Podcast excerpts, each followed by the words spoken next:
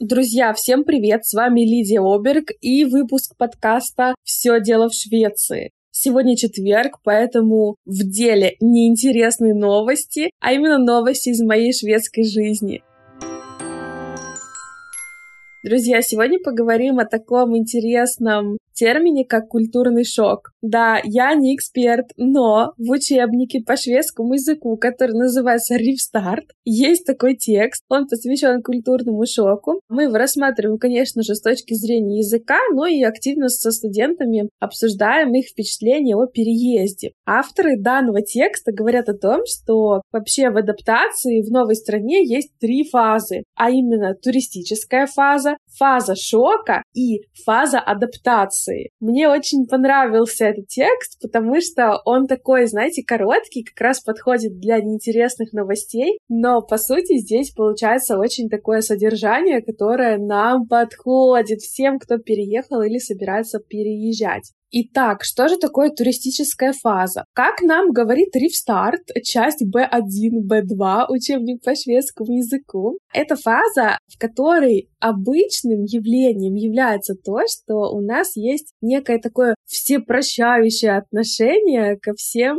явлениям, которые мы встречаем в новой стране. Например, когда человек переезжает в Швецию и знает, что здесь нужно приходить вовремя, то, возможно, вовремя для него будет не тем же самым, что в его стране. Ведь где-то принято приходить вовремя, но, например, на полчаса раньше или на полчаса позже. И если этот человек, например, придет на полчаса позже, а все будут на него как-то смотреть, ну, так скажем, немножко осуждающе, что вот ты опоздал, все равно человек не испытает, скорее всего, какого-то неприятного ощущения, потому что это все новое, это моменты, на которых мы учимся, да, и будет ощущение того, что, о, интересненько, о, а вот это я не знал, о, а вот это я запишу. Также еще они тут пишут, что, скорее всего, это все будет восприниматься со смехом, с шуткой, с хорошим настроением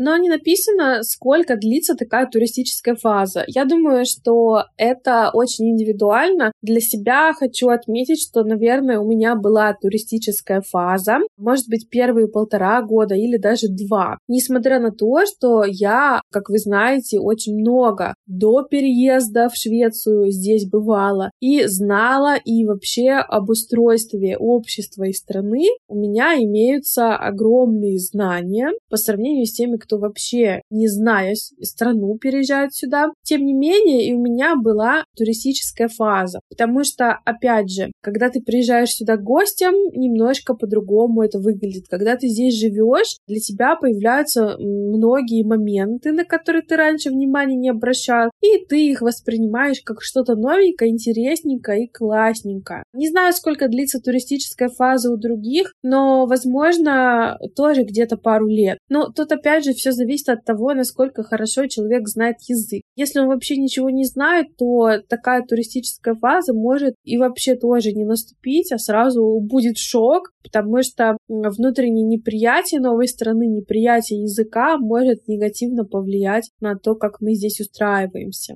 Вот эта самая фаза шока, которая наступает после туристической фазы. Кстати, часто на русскоговорящих форумах можно прочитать о том, что у многих в Швеции здесь розовые очки, а скоро ваши розовые очки упадут, или снимите розовые очки мы вот думаем, ой, а что такое, неужели все так плохо? Друзья, все дело не в Швеции как таковой, не в том, что у вас упали розовые очки, а в том, что вы переходите в совершенно естественную фазу шока. Об этом говорит учебник Ривстарт, но я думаю, что они у психологов, вообще у каких-то социологов это взяли и не на пустом месте утверждают. Так вот, они пишут, то, что раньше казалось новым, интересным, веселым, начинает казаться уже неприятным. Многие иммигранты в этой фазе начинают ставить под сомнение свои личные убеждения и ценности. Нужно ли приходить вовремя? Нужно ли приносить подарок? Например, вообще мои родственники, новые шведские родственники,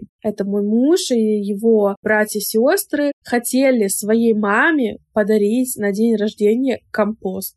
Моей свекрови исполнялось 50 лет, и они хотели подарить ей компост. Ну, то есть ящик, в который можно скидывать остатки еды, какие-то там бумажки, которые будут разлагаться, гнить. Это все будет стоять в саду, вонять. И это хотели подарить дети своей маме на юбилей 50 лет. Для меня, конечно, это было очень странным, и, возможно, я как-то даже вот действительно под сомнение ставила, ого, неужели я неправильно думаю? Моей маме, наверное, бы не понравился компост в 50 лет. Мне как-то хотелось думать, что вот, наверное, украшение, что-то такое значимое, что она может оставить на память, смотреть, может быть, кольцо или серьги, чтобы когда она их надевала, она думала о том, что ей подарили их дети, и они так хорошо провели время и отпраздновали. Но, как оказалось, все не так, и многие шведы любят практичные подарки, и никакие вот эти все цацки, бирюльки, все им это неинтересно. Я не говорю о том, что все шведки такие, но по моим наблюдениям, вообще культура дарения подарков здесь совершенно другая. И в какой-то момент меня это очень расстраивало, потому что я всегда хотела что-то подарить, знаете, такое, как мне казалось, от души, получше, покрасивее. Но муж меня останавливал, говорил, слушай, нет, давай не будем. Во-первых, они ничего не подарят со своей стороны или подарят, но явно неравнозначно. И не расстраивайся, не думай о том, что это как-то неправильно, или ты неправильная, и ты неправильно думаешь. Думай о том, что просто здесь так принято, и в этом ничего странного нет. Вы знаете, я уже с этим смирилась и читаю очень много того, что пишут другие девочки на Фейсбуке, и многие отмечают как раз-таки вот эту разницу в дарении подарков и вообще в культуре гостеприимства. У нас, конечно, есть нестыковочки. Во время шоковой фазы многие думают о том, как хорошо было на родине, все было понятно, все было естественно, не нужно было постоянно находить себя в какой-то неловкой ситуации. И в этот период как раз-таки многие, опять же, хотят найти поддержку, пишут свои наблюдения на тех же самых форумах, где-то в интернете, и им отвечают, ой, ну наконец-то ваши розовые очки упали, и вы все видите теперь так, как есть. Но это тоже не совсем правильно, потому что это наше состояние, которое, возможно, изменится. Страна-то была одинаковой, и общество было одинаковое и на туристической фазе, и на шоковой фазе, и на следующей фазе адаптации. Ничего в обществе не поменялось, но поменялись мы мы. И это, наверное, хорошо, если мы доходим до фазы адаптации, ведь не все доходят до фазы адаптации. У кого-то шоковая фаза длится достаточно долго, и получается так, что им вообще сложно найти себя в новой стране, и они либо уходят в депрессию, либо уезжают на родину, либо вырабатывают какую-то агрессию по отношению к новой стране и не хотят переходить в фазу адаптации. Но я думаю, что большинство из нас с вами все-таки хотим перейти в фазу адаптации адаптации. И, ребята, у кого еще не наступила такая фаза, то, конечно, не думайте о том, что это навсегда, а думайте о том, что скоро, со временем, вы как-то смиритесь с новой жизнью, даже если она изначально, возможно, и не была вашей целью. Ведь кто-то переезжает вынужденно. Не все же одинаково любят Швецию, я это знаю. Но, тем не менее, я уверена, что, скорее всего, у большинства из нас, тех, кто хочет смириться, жить в каком-то согласии со шведским светским обществом и с какими-то непонятными, возможно, неудобными вещами, да. У всех, кто это хочет, это получится, но со временем. И как раз-таки, что говорит наш учебник Ревстарт по поводу фазы адаптации, это последняя фаза, которая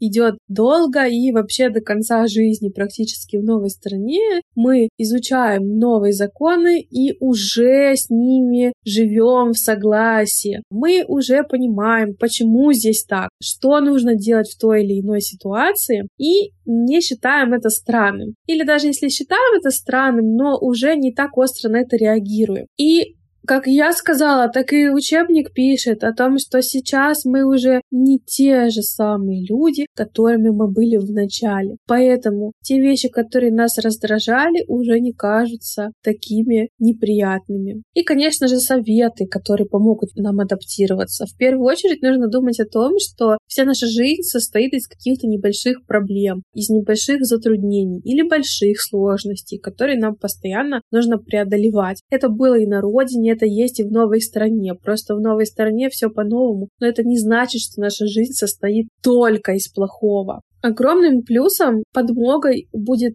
изучение культуры и законов страны. То есть мы не просто удивляемся всему новому, а пытаемся понять, почему так. Предупрежден, значит вооружен. Заранее узнаем, а что может быть не так, как я думаю. Для этого, конечно же, переходите в мой блог в Инстаграме, узнавайте, читайте, смотрите сторис. Но я уверена, что на просторах интернета есть еще больше информации о том, на что нужно обратить внимание при переезде или после переезда. Друзья, не пренебрегайте тем, что вы можете узнать новое, уже живя в этой стране. И еще один совет — продолжать со своими хобби, не бросайте свои интересы, делайте то, что вам нравится и облегчает вашу жизнь, и самое главное, разгружает голову. Ведь когда у нас много мыслей, возникает тревога от того, что мы не успеваем все переварить. Эти и другие советы мы найдем в учебнике Ревстар. Но, друзья, от себя хочу сказать, что мы все супер молодцы. Учим новый язык, живем в новой стране. С одной стороны, кажется, что это не такое же достижение, ведь вон сколько людей переезжает, но на самом деле это огромный шаг вперед, огромный шаг